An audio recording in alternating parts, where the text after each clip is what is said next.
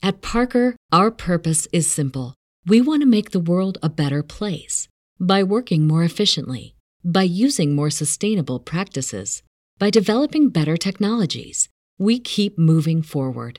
With each new idea, innovation, and partnership, we're one step closer to fulfilling our purpose every single day. To find out more, visit parker.com/purpose. Parker, engineering your success.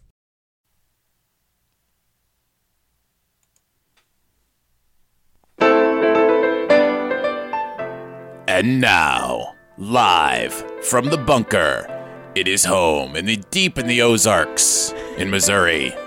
Two people try to say stuff on Shoe the Dough. I don't know. I do what I can sometimes. I thought that was pretty good. Oh, thank you. No, I, always appreciate it. enjoy that voice. Well, it's fun. It's either that or Tassie. You know, sometimes Tassie can't be here, and That's so right. I just I go. We, we invite the announcer guy in. Take one for the team. we are super excited about today's show. Yeah. Um, you may have gotten some of our social media posts uh, about kind of what we're doing today. It's the return of a format that we've been itching to get back to. Uh, a segment we call No Longer Safe. And it's basically an opportunity to talk to somebody or about a topic that is kind of difficult to talk about and isn't necessarily safe. And so, right off the bat, I guess I'd say, you know, not safe for the little ears. If you've got, you know, kids around or wherever you're listening to this, um, I should say it's more just for the the topic, right? Like the content matter. Yeah, we're we're going to be talking about human trafficking. Yes. And just so you kind of know, the interview we're about to kind of go into here in just a moment, it's not like we go into super graphic details.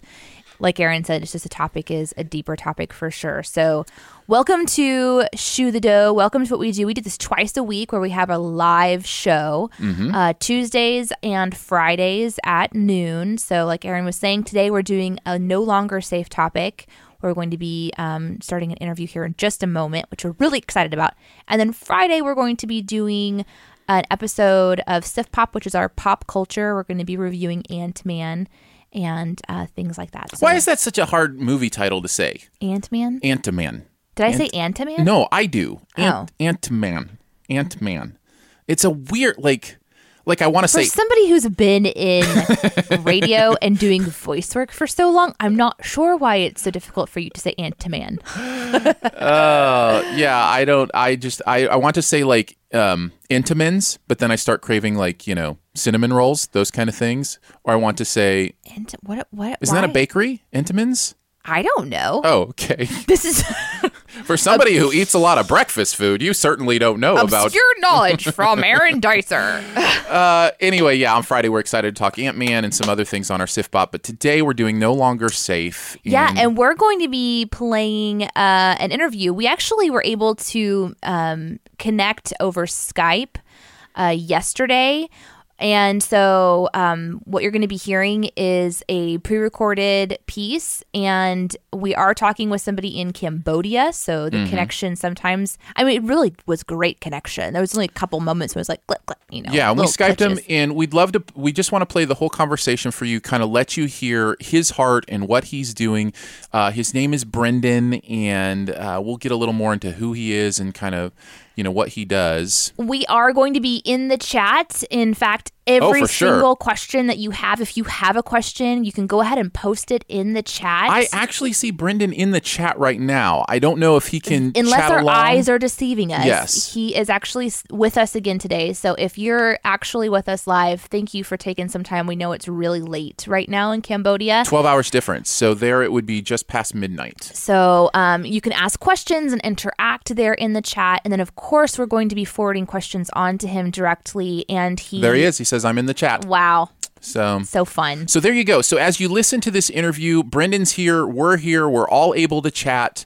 Uh, live with you. Again, that's if you're listening live on Mixlr. If you're That's right. listening live from our website, which is possible because it just kind of streams from there at aaronanddanae.com, and you want to chat and ask questions, You can email us if you, would like to. you can email us, you can tweet us, or you can find your way to Mixlr, which is just mixlr, mixlr.com, shoe dash the dash do dash and live. as we get ready to jump into this incredible interview, um, one more thing: if you are listening on the podcast later and you missed the live show, you can still submit your questions. That's right. Uh, we were able to talk with Brendan for a little while, while yesterday, and he was very excited to be able to interact with everybody. So just because you're not able to tune in live does not mean you still can't interact. So All right, you ready to shoe a dough? I'm ready, ready to start playing some of this wonderful, wonderful stuff. So here it is, our interview with Brendan.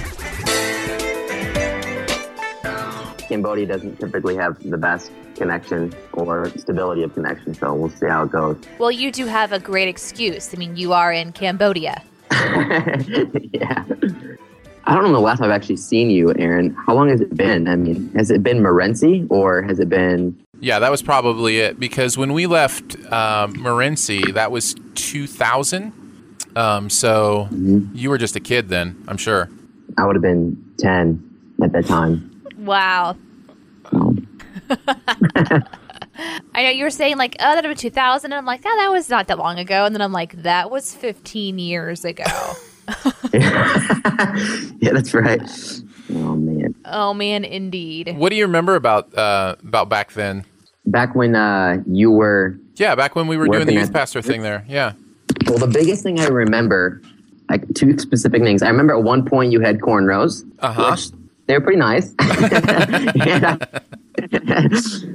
I remember a second thing was I uh, at one point in time my parents they went away on a trip or something, and you and your brother Drew came over and babysitted me and Zach and Shay, and we played uh, we played some video game on the computer like religiously, um, like the Neverhood or something like that. That's the one.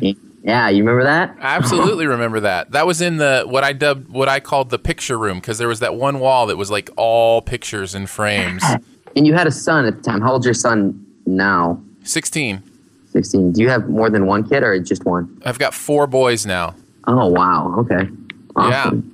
Yeah. Yeah. Oh wow is right. I read some of your Facebook posts from time to time about some of the things your sons say, and it's stuff that's worth uh, worth journaling.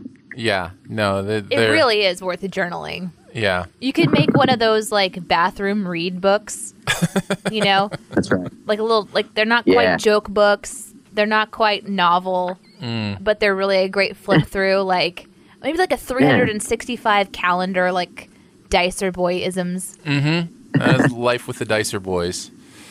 Well, man, thank you so much for for talking to us today. Yeah, absolutely happy to do it. And if you feel like it starts to cut out or anything, let me know, and I can try to tweak some stuff over here. So our first question is, um, can we use your name when we're introducing you? Because we kind of were thinking about how we were going to introduce um, this conversation. So Yeah, that was and- one of our first questions. And I know you've kind of changed your name on Facebook a little bit sometimes, and you, you know you kind of Sure. you what you're doing isn't exactly always safe. So I I wanted to make sure that we looked out for you safety wise.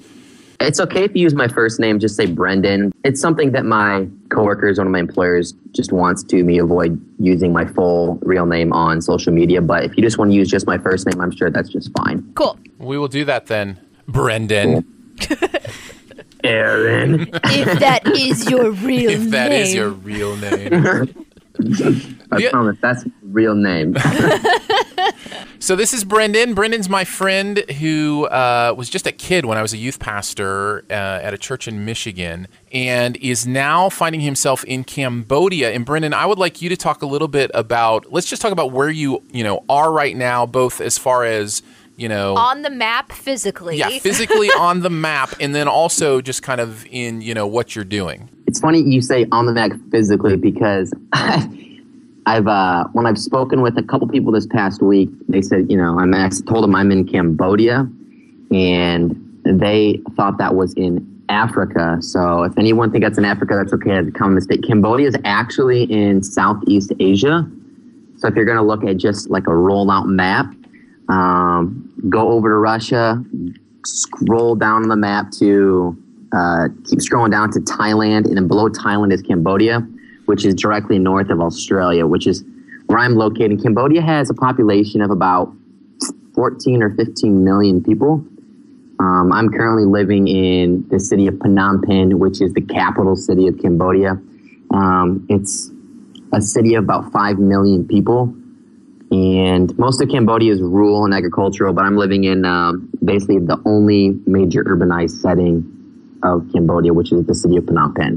What does an urban setting look like in Phnom Penh? Well, Phnom, well, Cambodia itself is a third world country, and I grew up in a first world country. But think of like, um, how do I put it? Think of like a major uh, city such as I think of Detroit because I grew up in Michigan. Um, think of a very rundown kind of a project styled sect of Detroit, um, just kind of very poor. And now just make that entire take that make that poor uh, sect of Detroit, that urbanized sect, and then say that's all of Phnom Penh. So um, it's just a lot of just a lot of people congested into a very small area, and a lot of businesses that are all the same. A lot of uh, people selling stuff on the streets. Um, just, just very overpopulated. It just everything just seems very very run down um, as compared to like a, a, a first world like urbanized city. So, what brings you there? Why? How do you find yourself in Cambodia? I went to uh, Indiana Wesleyan University, and I studied uh, cross cultural ministry and international development.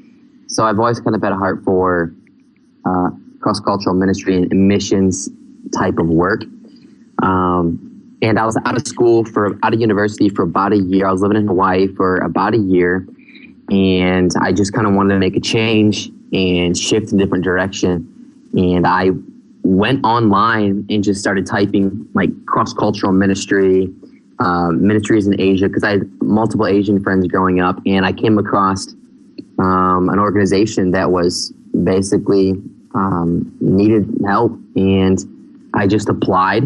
And it was an organization called Destiny Rescue, and Destiny Rescue, what they do is just they reach out to underage girls that are being sold for sex, and they plug them into an aftercare program and help out the families and educate them and try to get them out of the exploitative uh, position they're currently in. And when I was back in uh, at college, uh, we had a class called Contemporary Global Issues, and we studied uh, human trafficking and sex trafficking a lot, and that stuck with me all the way through uh, college and after college, and that's kind of what pulled me back to applying to work for Destiny Rescue in Cambodia.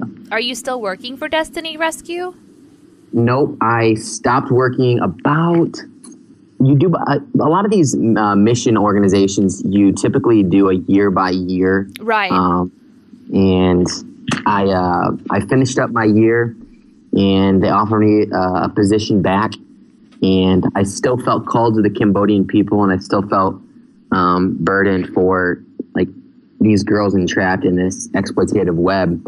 Um, so I went back home to spend some time with family because it was really far away. Like I, I don't know, I don't know how many miles it is away, like nine or 10 or 11, 12, I don't know, but it's about a 30, 32 hour uh, travel day to get back home. So I went home and spent some time with family and saw my niece that I hadn't seen yet, which is pretty sweet. And uh, raised a little bit of money and uh, came back to Cambodia On your own? on my own. Whoa. Yeah. That's for real. That's for real stuff. It was easier the second time because the first time I didn't know anybody, but the second time I had some quite a few relationships established, and the local people are fantastic. They're very, very hospitable. So the second time was quite a bit easier than the first time. is as somebody like you know we're in our own bubble over here you know in america. And certainly i hear phrases like sex trafficking and i you know i know what goes on and it disgusts me and and all that kind of stuff. But there's a difference between hearing about it you know second person and and experiencing it like you are. You know how do you draw us into that? I think it's difficult. Um, when I was studying it back at uh, college, I had like a conceptual understanding, a conceptual sympathy for the l- little boys and little girls that are entrapped in this web. But it really wasn't until I got here and actually started getting to know, like, have built interpersonal relationships with girls that are trafficked or with girls that are currently being trafficked on the streets or inside red light districts or massage parlors and sex establishments. It's really difficult to make a connection unless you actually have a face to face, like interpersonal conversation with them. Right. Um, for example, like I have a I have a friend that's working in Kenya and he works with AIDS victims, and I I I, I have compassion for him and that and that in that field and that demographic of people, but because I'm not there, it's hard to have as much compassion as say my friend does, who actually knows individual AIDS victims. You know, does that make sense? Yeah. Oh, absolutely. So part of what you do though is you open up your world to people who aren't in that same environment like ourselves and those who are listening and can kind of help to paint that picture. So like where do you start the like do you feel like people need to be educated about first like what sex trafficking is or whatever or do you just start telling people stories? I think just because of like social media, it's it's pretty easy to like study up and become aware of Yeah. like what's what's actually happening in the world today even like in, whether it's in your own neighborhood or the next neighborhood over or halfway around the globe like in cambodia um, but i mean what i feel is most effective and maybe it's kind of objective because or subjective because what hits me most is when some like when my friends they tell me other stories about stuff they're going through or, or some ministry they're involved in or some like tragic situation that they've found themselves in the middle of. Um, when people tell me like personal stories that affects me the most. So when i try to get other people um, involved in understanding and educating compassionate i try to just tell a real life story that i've experienced and hopefully it, it hits home or it clicks with certain people Well, I can tell you, like I have, I have questions. Like you said, you went back to Cambodia for uh, by yourself, and so, and you're no longer like working kind of like with a ministry. So, like, one of my first questions is, what do you do? Like, how do you, besides becoming friends with people or kind of getting into your environment around you? I don't know. Like, what are you doing? yeah, what's your day look like, man? That's no, that's a good question. Basically, I just sit around and play Xbox all day in my hotel room. awesome. Bon- eat bonbons. yeah, in Cambodia. no, I mean what I'm what I'm doing right now is I've uh, I've started my own small, small, small micro NGO. We have about six staff members, and uh, what the goal is is to um, form an outreach team where we just um, we go in and we identify go into basically red light areas um, public parks massage parlors and we I try to identify um, girls that are um, under the age of 18 that are being offered for sexual services whether it's uh, you know a myriad of sexual services whatever that might be. And uh, we just try to make a connection with them make a make contact with them get phone numbers, get as much information as we can, and try to discreetly um, get them out of whatever place they're working in. Um, and then also, uh, what I'm doing is I just started working at a um, an organization called Hard Places Community, and what they do is they um, they reach out to um, young boys that have been um, sexually exploited. The neighborhood that we work in, the neighborhood I live in, um, it's basically like um, sex tourist heaven. Like it's there's a lot, a lot of foreigners from all over the world, from so many countries that will come to this neighborhood and can basically um, pay for cheap sex from a local from a local kid. And so, what I'm working towards is uh, just getting the ball rolling for this local NGO that I have registered for, where you can reach out to young girls that are being sold to us or other people for sex. We're going to plug them into aftercare NGOs where they can get an education, get some job training. And the other half of my time, I'm working with some young boys that are facing similar trauma.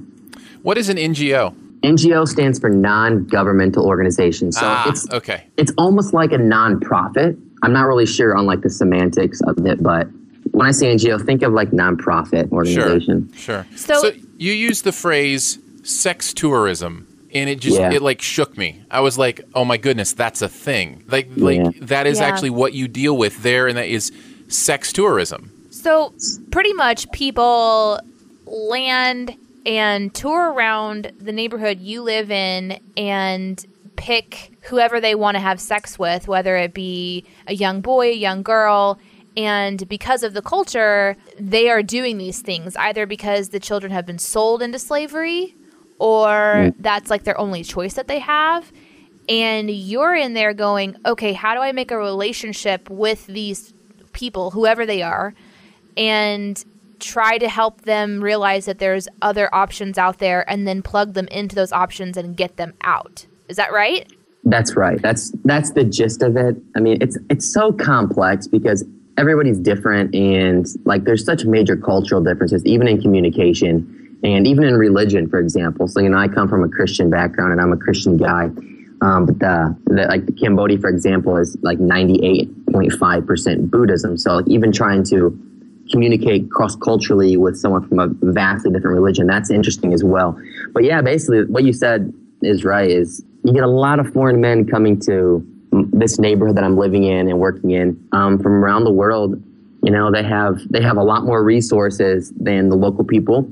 And I mean, for example, say you got a family, a local Khmer. Khmer is basically Cambodian. So you have a local Cambodian family um, who has like no money, no education because they can never go to school because they were too poor to afford for education, afford pu- public education, and um, so they're trying to basically find ways to buy rice to feed their family. So you got a couple parents with a couple, a couple kids. So you got a nine-year-old boy and a fifteen-year-old girl, and then you have foreigners that come over and and know that these families are in vulnerable situations.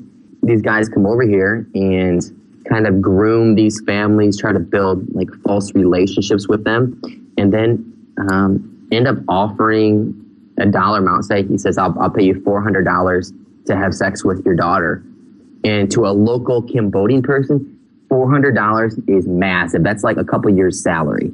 Wow. Um, yeah, and so basically, what I do with some of the local Cambodian staff here is we just try to identify these guys that are doing this, um, report to the police, um, get information, and reach out to the victims and try to get them into a safe environment.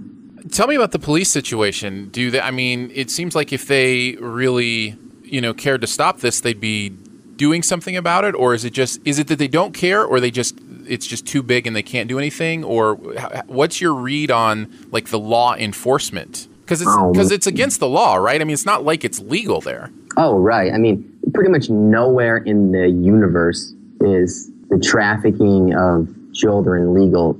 Sleeping with children, buying children for sex is legal. I mean, that's like a global standard, and the majority of people will say it's not okay. However, the tra- sex trafficking of children is the second biggest criminal industry in the world, next to um, dr- the drug trade.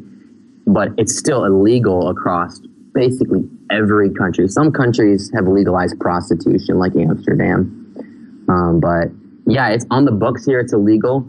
But as much as I love Cambodia, it's such a culture of complicity and almost apathy and gender inequality where they go, eh, it's just little girls. Um, there's a phrase, there's a common phrase here in Cambodia that says, um, uh, boys are like gold and girls are like cloth. And what that means, what they mean by that is if like a piece of gold gets dropped in some dirt and you can just brush it off and clean it off and it's still as clean as it originally was. It's still shiny and, and, and, and worth money and it has value, intrinsic value.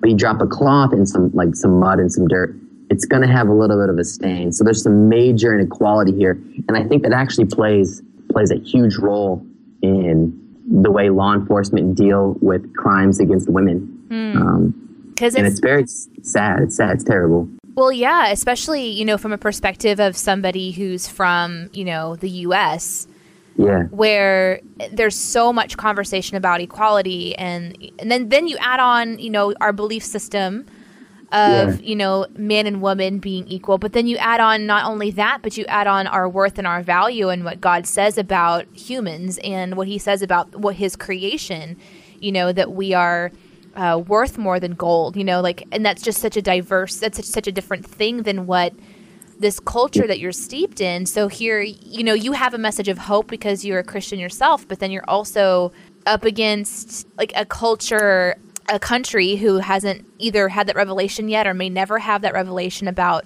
a woman being valuable too. But then you add on top of that that people are coming in to exploit it's it's like a machine. It's like you know, it's it's a system now that's in place. You know, you're mentioning something uh, just a moment ago about reporting people to the police. Are you like in danger? Like, I'm I'm assuming you kind of stand out in your environment. Like, there's there's one you and many others. So I don't know. Like, do you Yeah. have to be really careful about that? Yeah, I mean, we do. And I, I honestly, personally for myself, we try not to think too much about our own, our own personal safety. I mean, my mom would probably say differently.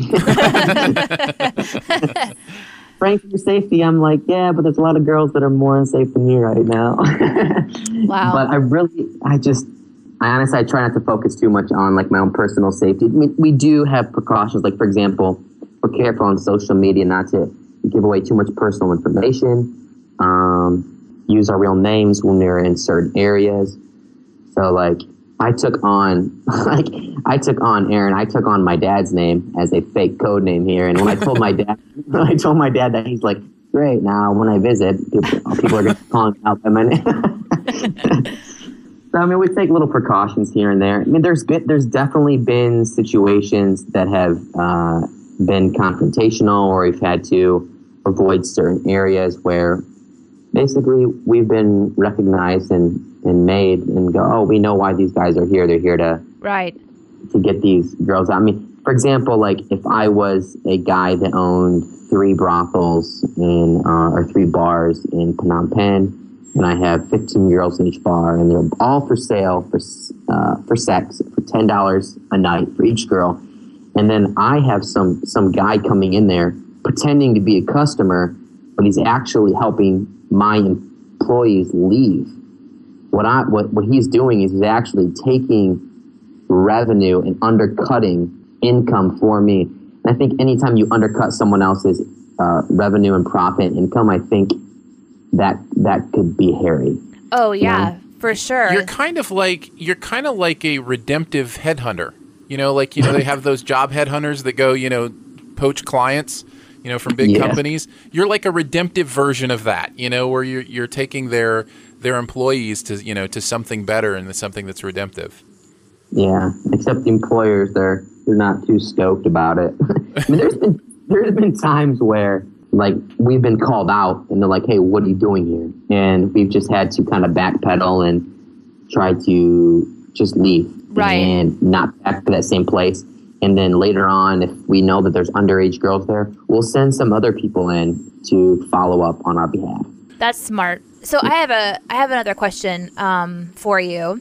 Do and this this kind of is going off of the heels of me believing um, what I have read, which is that you know when you're a victim of your life and your circumstances, oftentimes you don't really realize, first of all, that there's a better life out there, um, or and, and even you have a hard time, you know, believing that a a better world is there for you. Like you're so I'm I'm a girl. I'm this is my life. This is just something I've I've been resigned to.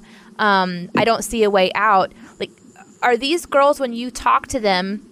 Are they quick to believe you that there's options for them, or do you have to work for quite a while? Is one question, and I'm kind of assuming it's based on the individual. Um, but I'm kind of wondering how how do they respond to you when you begin to talk to them about getting out? That's a that's a really good question. See, every girl is unique just based off you know their upbringing, but the the, the response the, the, the responses that we get out of the majority of girls are actually very would be very surprising to people who aren't actually here.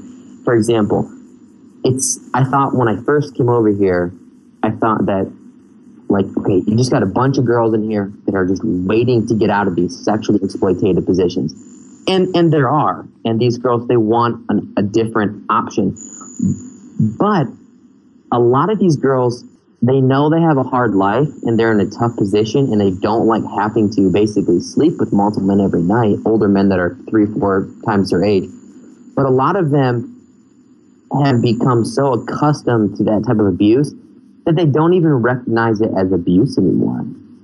Oh, like it's like almost we have to convince them, hey, it's not okay that you're being treated this way.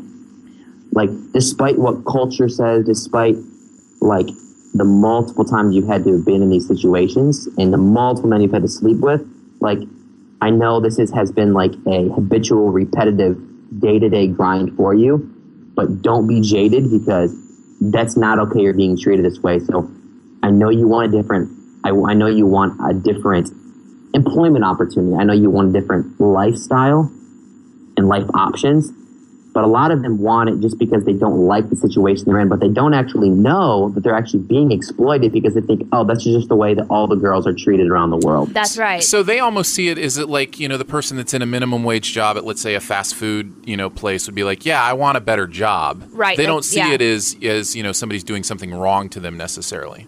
Right, And right. I'm- they don't, I'm they don't thinking- recognize the injustice behind it. Yeah, and that's where you know you're talking about the aftercare programs. I'm sure that's where they can kind of come in in such a huge way to help them as they realize 10, 15 years down the line just how much they were affected by this culture that they were either born into or sold into or, or whatever the situation would be Yeah. because you're right you know from their perspective it's it's about a job um Yeah.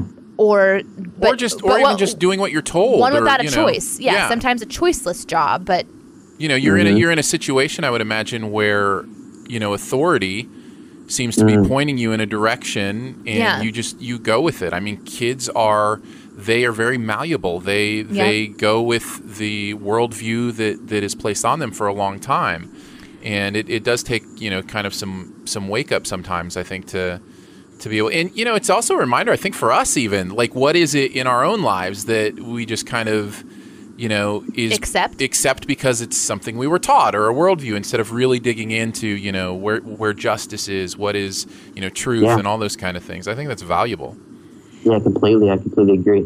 And I like what you said about authority is that this the culture over here is very much I say respect your parents and it is the same way in the United States, but over here it's to a whole different level. It's like no matter what your parents or an authoritative figure, an elderly figure tells you to do, if they're older than you, you have to do it. It's like a shame based culture. Asia has a lot of shame based is Asia is a shame based culture. So, like, if you have your parents say, "Hey, I need you to go sleep with this fifty year old neighbor guy," who says it to their kid because you know we need to have some money for the rest of our family. To say no to your parents is like Judas betraying Jesus. It's like so blasphemous, and it's like the worst thing you could do. So, like, it's they're going, "Oh, okay, I'll go do that." And and when you when you're um, being taught that growing up, uh, kids quit uh, the, the, the, the kids, especially the females, they stop thinking for themselves. And because they go, well, just whatever my elder tells me to do, or this is just the culture and this is the way it is. So my value has already been established. And, you know, my dignity is just kind of contingent upon how other people view me and how my elders view me and what they want me to do. brendan let's talk about you for a second um, do you get any flack or feedback from people who feel like you go too far in going into these establishments and being a part of this world i know sometimes as you know faith culture has this way of kind of don't get your hands too dirty because then you yourself are you know you know don't sacrifice your own morality just to save somebody else that kind of thing do you ever deal with any of that Yeah, yeah, actually, quite a bit. Um, for example, I guess there's the two. Let me try to think. Would be two big issues. Yeah, the two biggest issues that I get flack for is um, n- number one is that we're going into places that are specifically catered to sexually aroused foreigners. You know, that's what it's for. And you're going to places where, you know, girls are just being offered for sex, where girls are um, you know, semi naked. Um, uh, going to places where you got dancers that are just dancing inappropriately, where you have lighting. It's just basically a sensory overload. All your senses are being just bombarded at the same time. And the purpose of these establishments are to get you to pay money for sex. And a lot, and the reason we go in there is because there's a lot of kids in there being sold for sex, and um, we feel like the best way to connect with them is to go into these places where they're actually spending the majority of their time. And so I get a lot of flack. I, I don't know.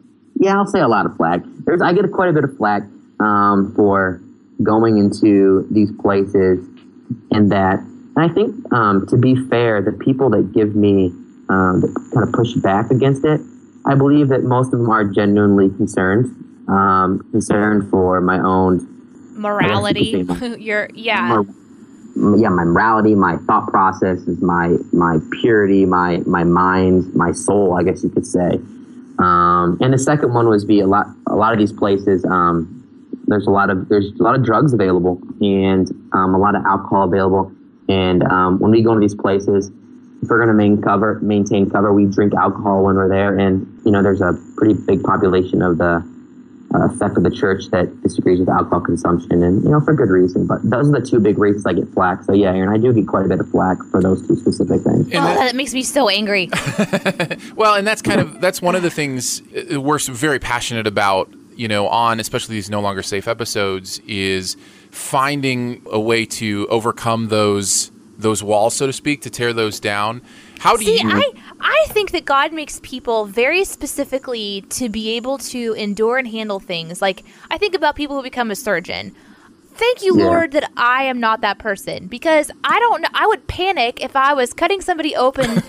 And trying to like repair their insides, I mean, it would be horrible. I would be terrible at it. But I'm not made to be a surgeon. I'm not made to be able to endure the kind of you know, intricacies and blood and gore that happens with being a surgeon. I'm not made to be an ER person who has to piece Yeah, people back together. You know, that's not who I am. But here you are, and God has designed you very specifically to be able to go to these places.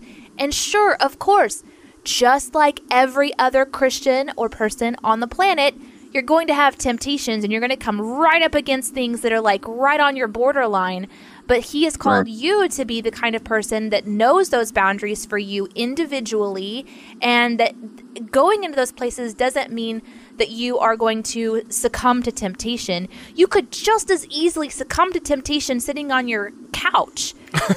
Then you do you know what I'm Right. saying? Like there are so many opportunities for someone to come to pornographic temptation in their own environment with nobody watching. You know, Right. but I understand like for me, my concern is your physical safety.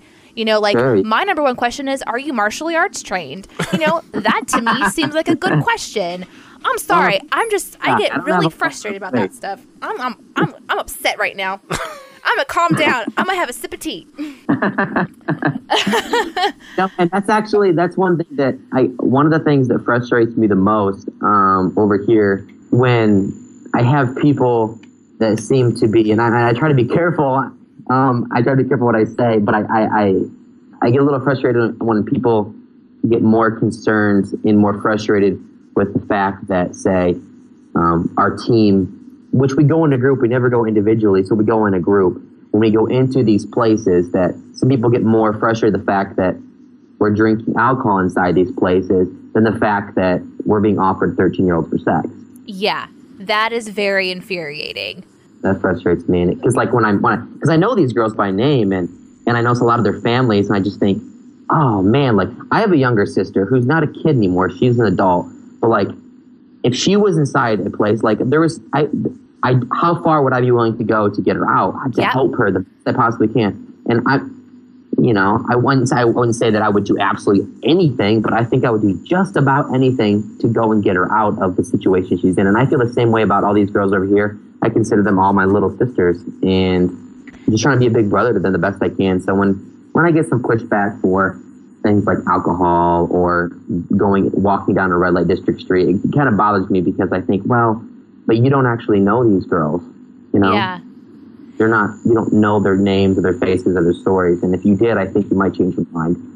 I feel like in as far as I've experienced personally, and maybe you you'll find this similar, because you do get feedback, and and uh, I also get feedback in my life um, from Christian culture in general, and sometimes just individuals giving me their perspective on how I mm-hmm. live my life, or the ways that I've lived my life in the past, or whatever the situation was. But drawing from my own experience, I have come to this revelation that I have to make a choice when somebody scrutinizes how I go about my life and my personal convictions with God. I think they're doing it out of love. Like they want you to have the best. They want you to be safe. And, and so Yeah. somebody might think that alcohol is like the greatest sin. And so when you drink it, that you're compromising your soul. And they're mm-hmm. trying to help you out. And so I try, even though it's really frustrating, I try to look at them in that light of they're being they're scrutinizing or they're being judgmental because they're trying to say that they care about me.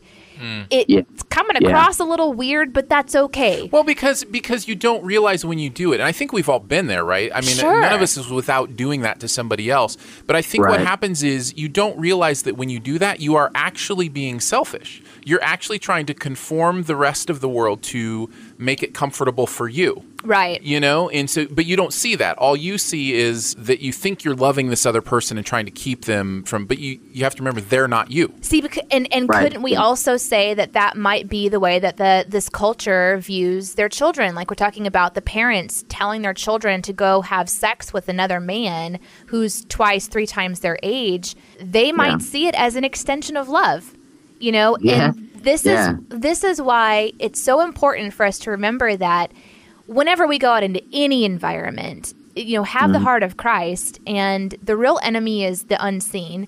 And Yep. what you're doing is you're trying to just open up an opportunity. You're you're a light in a very dark place, and Mm. you get to be light in a number of ways. You know, maybe one day it's just that you're kind to a woman who's in one of these brothels or these bars or these parks, wherever you're finding them. And one day maybe it's that you're actually doing more of a rescue. But long mm. term, you're showing the people of Cambodia that there is a way of living that is better, even though they might not see it right now. They might see it as you're, you know, you're being the judgmental person. You're being the one that's saying, you know, there's something wrong with what you're doing. And they're like, no, it, no, there's not. There's nothing wrong with it. So, you know, mm-hmm. it's all something that I think will get worked out in the end somehow, but you just have to stick with your convictions about what you're doing. So I think it's incredible. This is like kind of mind blowing. Mm. one thing we like to do on these as well and is to you know for instance we've had you know somebody who's an atheist on and you know somebody who's a homosexual or you know different kind Sure. of people that get labeled by christian culture and Sure. we ask them you know if you had a open conversation with a christian or let's say christian culture in general what would you want to express to them and i feel like brendan in a way today you are being the voice for a lot of people who don't have a voice uh, in Cambodia. What do you think they would say to something like that? Um, you you mean um, people individually over here that fall into that line, or would you, be- you mean uh, talking about people that are don't have the exact same like um, ethical belief system as me? I'm thinking more from the perspective of these girls, you know, like the voiceless girls. That's Oh, kind of what I was thinking. Yeah, yeah, that's exactly right. Yeah. Well, one thing that's interesting about this line of work is that despite your faith background, I think the majority of the world's population would agree that it's not okay. I've had a lot of people over here that I've did some part-time work with that um, are Buddhists or atheists or just agnostics. We've had a couple of Muslims that I've worked with as well. The people come over here that are from the LGBT community, and that's one thing that's interesting. Is I think that one thing that divi- or, uh, that as Christians, particularly as a Christian myself, that to unify and connect with other people, it's to find the common ground and find the commonality instead of so much find out what's different between us. And I've noticed that being able to work with a lot of different people from diverse backgrounds and religious belief systems is that we can be unified on the common ground that we want to help young boys and young girls stop being sexually exploited, kind of like the baseline in which we can all agree on. That's great. My friend who's an atheist, she it was nice for her to to have that platform. She she said when we kind of opened it up and asked her the question, she's like, there's not there's nothing wrong with me. I'm not broken. I don't have to be fixed. Like you don't have to talk to me like my arm just fell off when you find out when you find out that I'm an atheist cuz people would start to talk to her differently. So we've kind of found that sometimes accidentally as a Christian culture, there's a message that's being sent out to a group of people or an individual that just really misrepresents Christ's heart. So thanks for doing that. A lot of times I feel like I'm fighting uphill, but I try my I try my best. you are though. You're dude, you're in it. I don't I don't know that I've ever talked to somebody who's in it like you're in it, you know? Um, oh. it's been really interesting to I don't know, I'm a very visual person. So as you're sure. talking about where you're at, and you probably noticed, I'm like, okay, what does it look like? Like, describe your environment. What's a day look like for you? Because now I've got this sort of in my head, you know, there's this picture forming of your your life. Some mornings I wake up and I'm like, I wonder what Angelina Jolie's life is like today, you know, or I'll like try to put myself into someone else's shoes that has a totally different world than I do. And I've just, mm. you know, now added a perspective that I think I'd rather check in with you more mm. than, you know, some other person who's doing just fine. Angelina, she's doing just fine, you know. But I can check in yeah. kind of on your world and be like, I wonder what's going on with Brendan today. I wonder I wonder what's happening with the people that he's talking to today.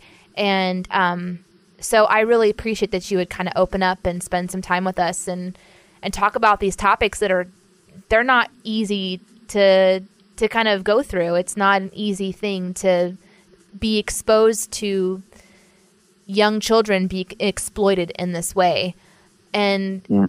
I, I don't know if you feel it like I feel a little bit like okay how do you stop this from happening you know this is such a huge issue you know does it stop mm-hmm. it stops when people stop going to Cambodia you know it stops when people stop thinking oh I'll go over here but then do they go someplace else you know when does when do humans stop exploiting other humans. Yeah, you know, that's you know? interesting that you say that because, you know, what you're doing and is so valuable is you are helping to rescue people from the consequences of other people's yeah. messed up worldview and do you do anything with the men themselves you know have you thought anything about any kind of ministry that could happen there um, like sex rehabilitation like my, my initial my initial reaction is to like hate those people but I don't think I don't think that's the reaction mean, that God would want me to have. You mean the men who are yeah, having the men sex who are, with these children? Yes, my initial reaction is, you know, to yeah. want to give him a little kick in the face. Him. Yeah, but yeah. Um, but I don't know that that's Christ's reaction. Probably not. So right. what do you what do you think? I think that's a huge and important question. it's taken me a long time to even come to and I'm just being completely honest. Like, you know, if I as a Christian to say like I hate these guys, like people go, Oh, well you're not a Christian, but like it's because it's taken me over a year for me not to actually hate these guys, like to physically hate these guys and wish bad upon them. Um, um, no pretending here. Like it's, I've kind of, I've recently come to the point where I go, okay, I don't hate you. I wish the best for you. I want you to, um, to come to know Christ. I want you to have life to the fullest and to you to basically turn from the decisions you are making. And as hard it is for me to say this, like nobody, no guy wait, uh, is born and says, "Hey, I want to grow up to fly halfway around the world and sexually exploit impoverished children." Like, no, people don't grow up that way. But like, there's there's been a path, there's been a trajectory, there's been something that has brought them to the situation, whether it's been um, an addiction to pornography, or maybe they're abused themselves, or right. maybe it's some biological makeup, or there, there, there could be a myriad of issues, and our organization does not specifically reach out to these guys. There are other organizations that do. It's a hard, it's a hard one. It's a hard one because like I'm, I'm with you and like a lot of these times when I when I hear guys inside these places offering prices and like bargaining the the, the cost of like a 15 year old girl when this guy's like 65 irrelevant despite what his age but say he's 65 years old like my first instinct is I'm gonna hit this guy in the teeth, you know. Um, break his jaw. Teeth are bad. They have bacteria. Sorry. Sorry. I don't want to. I don't want to get some blood on me. it's hard. Like we don't specifically address like the guys. One thing with the organization I've just started partnering with and working with young boys is because it's a culture of gender inequality. A lot of these guys grow up to think that they can do whatever they want to girls. If you can target these these kids at a young age, these boys at a young age, and teach them that it's important to respect women and that you're not any better than women and if a girl says no, she means no, and you can't just do whatever you want. So, I mean, we, we're addressing the kids, but as far as addressing like the actual men, the adults in the situation, our organization does do that, but other organizations do. But you're right, though. I mean, they have a story too. And even though the instinct is to be angry at a person, and, and, and rightfully so, we should be very angry with any grown adult who makes a decision to do something like this. It is a choice that they make despite their background.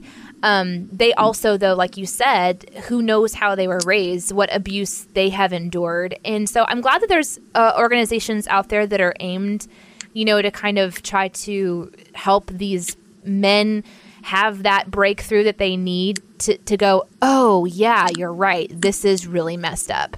This is wrong. And, you know, have that reconciliation. So, it, but it, it, it takes, again, special people who are built to be able to go in and like like you're like a battle tank. You're like a spiritual battle tank in my mind you know where you're out there and there's just you have to have so much armor around you to be able to endure and sit there and watch these negotiations happen and not you know get up and break cover. And you know what i'm saying? Like i just can't imagine uh, being able to do that in some ways. And then in other ways i'm built to do something similar in the way that I'm carved out, in the way that I'm supposed Yeah. to be, you know, doing my big battleship. That's not everybody Yeah. can go about what I've got to, you know, to present.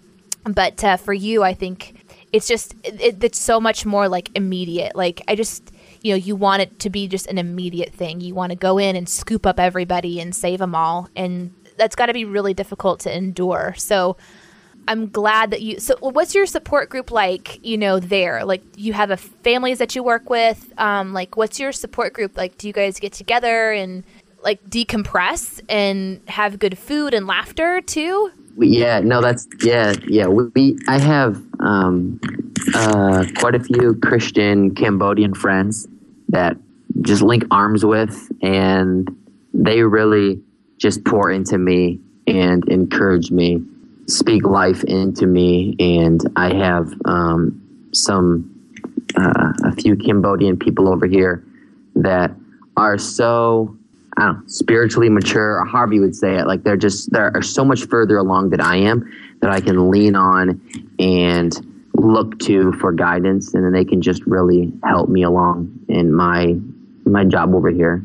Well, you got another one. I will be praying from a distance, and like I said, you're going to be part of my check-in um, as I Thank you, think yeah. about you and what you're going through, and I'll also be praying for not just your organization, um, but the people who are in your life who you know pour into you, and um, for like some cover and some protection, like you know that you can go into these places like a ninja and not, not be not be found out you know that you can do your work undercover kind of a thing so i'll be praying for you for real um Nah, thanks so much. That, that's great. And like to me, it's some people say like, oh, how can we support you? And like, what can we do to help you out? Um, I mean, the first thing i'd say is just prayer. Prayer for like like just emotional and, and like emotional strength, spiritual strength, and just endurance.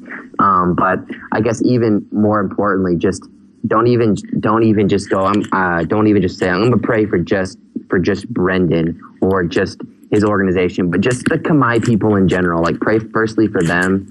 Um, pray for the young boys and girls over here. Just keep them at the center of your focus that they, you know, will come to know Christ and that they can find themselves in a situation that's non-exploitative. i immediately want to know too like how i can help you and what you're doing like aaron and i we use something called patreon.com have you heard of that No, I haven't. So it's like a crowdfunding site, like a Kickstarter, but it's a monthly uh, donation based. So, for example, Aaron and I have a Patreon, and it's uh, the website's p a t r e o n dot com and then slash Aaron and Danae. And so people can support us at like a dollar a month or three or ten dollars a month. And then they get like perks like extra audio or the podcast early, things like that. Yeah. So I don't know if that would work for your was it NGO? Yeah, how do you raise support? What do you usually do? Man, I am so grassroots, and I don't pretend to be an expert on fundraising because I'm not. I'm only 25, but uh, I just I send out direct emails to people and um, send out videos that I make directly to specific people. I've approached a couple different businesses. That's basically it at this point, and people donate online or they have they directly transfer money to um, our specific bank account um, for my local NGO. Okay, let me ask you. Let me ask you this specifically. If let's say uh, over the course of a month, one of these girls that is selling herself or somebody is selling her for financial gain over the course of a month, what would somebody need to donate to make up that difference? Let's say, and I know that's not exactly how it works, but just the idea being, you know, how can you? What is the amount that somebody could Give monthly pay or pay a girl to not have sex with you know uh, prostitution. yeah. Yeah, and it's crazy that you have to ask people like the question, like, how much does this girl need to not have sex with foreign men every night? but it's true, like it's absolutely true.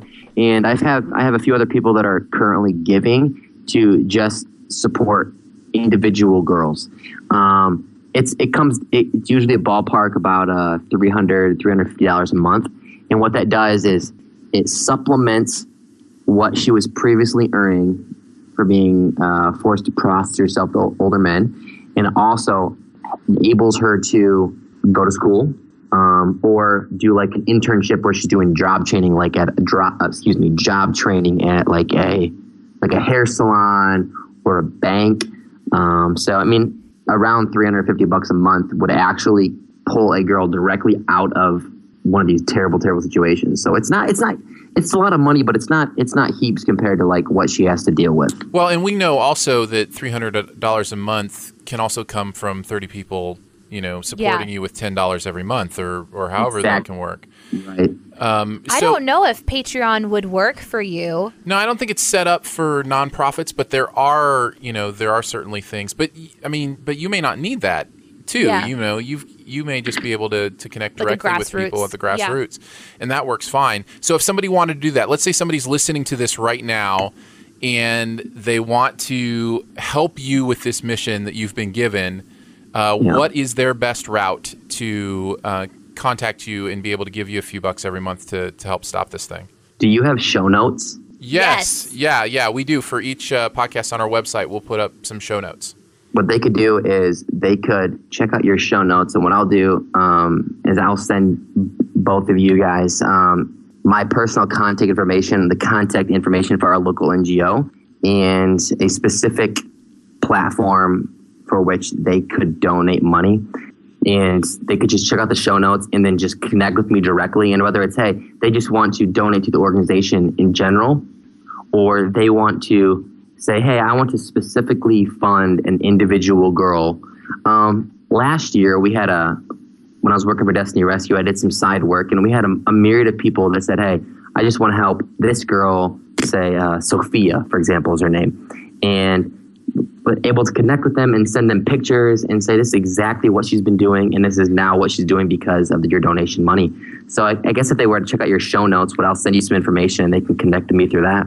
Awesome. We will do the show notes and that'll be up on Wednesday. So just email Aaron whatever links you want to include to organization information, um, Okay. anything you want to do. It doesn't have to be in the next 30 minutes, just whenever you can. And Sure. we will update everybody. But um, the show notes won't go up until Tuesday, or sorry, Wednesday afternoon. So you've still got time. Hey, Brendan. Okay. Brendan. Yeah. Danae and I have, uh, have chatted via paper here between us as well, and we would like to support what you're doing with a, a percentage of uh, anything that's donated to us through Patreon.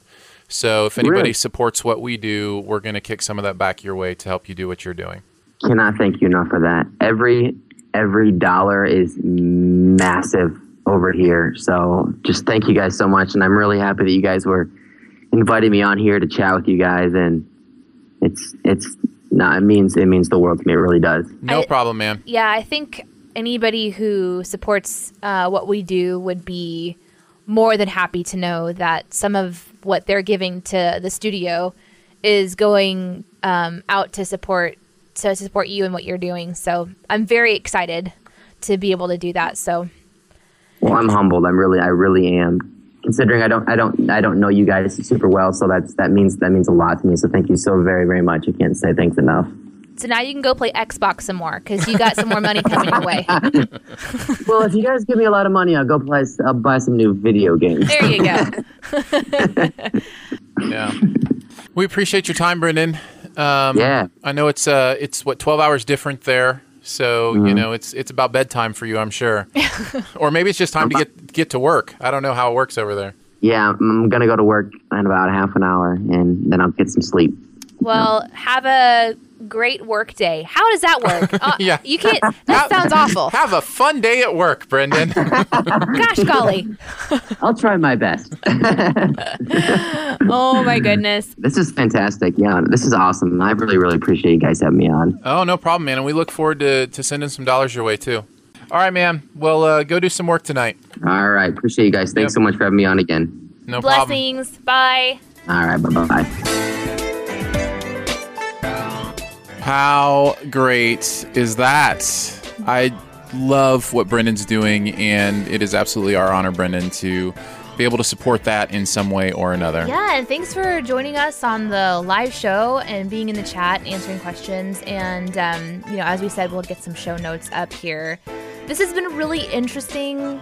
Yeah, if you're listening to the podcast, you don't know this, but a lightning struck and took out the whole thing during the live show. Yep, we actually had to scramble. Um, I got my smartphone connected to 4G. Right? and we were able to still play it out. And we started off, and we had um, almost 20 people at the very beginning of the podcast uh, already ready to go Yeah. and listen to this incredible interview.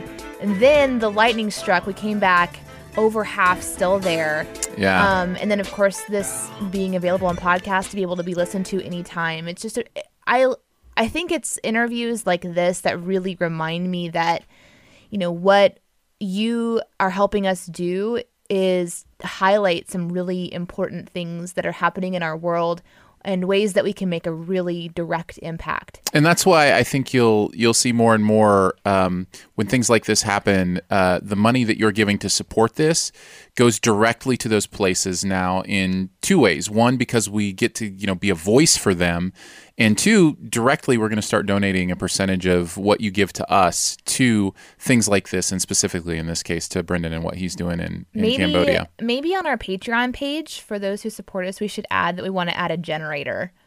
So that we ah. if Oh. we get struck by lightning again, that would be nice. the show goes on. that would be amazing.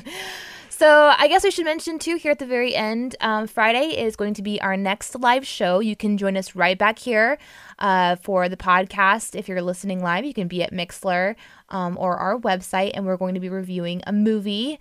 Fridays is our day for pop culture, so we usually review TVs and movies and just different things in pop culture. And you can always send us whatever you want us to review. Right now, we've got some people that want us to be watching particular TV shows and doing reviews on them. And if you'd like to subscribe, it's very easy. Just search for Shoe the Doe, S H O E, the Doe, D O E, in iTunes or whatever podcast thing you use. You should be able to find us, and it'll just pop up in your feed then when new ones are available. So I think that's it, right? We did it. That's it. the lightning show has come to an end. Brendan, if you're still there, blessings to you. Let's just uh, so, say a quick prayer together. I think that'd be kind of a cool way to end the live show since we're all actually right here in this moment. God, right now, uh, there is a man, 25 years old, in Phnom Penh in Cambodia. Um, it's early, early in the morning. It's 1:21 in the morning, and he has come off of a long work day of loving people who don't really know what it means to have your love be something that they experience regularly. God, we just pray for the people that are in Cambodia for um, what needs to happen in that culture to begin to break away the darkness so that they can live a life in freedom that they've never known, whether it's the children or the adults. We know that your love is for every single person there. And for those who are there who are specifically shining the light, like Brendan and his team and his support, God, we just ask that you would increase them, give them the ability to endure, give them wisdom, um, and link them together with uh, this incredible community of faith believers who are from all over the world, um, who can support him in prayer, which is the most valuable thing that maybe we can give for free to give our time and our thoughts and our energy to those people, but also if there are those who can financially assist them to continue to do your great work, we just ask that you would uh, increase the ability for people to open up and um, and send financial aid their way. So we pray this all in Jesus, your mighty name. Amen. Amen. Thanks for joining us, guys. We'll catch you on Friday. At Parker, our purpose is simple. We want to make the world a better place by working more efficiently by using more sustainable practices, by developing better technologies, we keep moving forward. With each new idea, innovation, and partnership, we're one step closer to fulfilling our purpose every single day. To find out more, visit parker.com/purpose. Parker, engineering your success.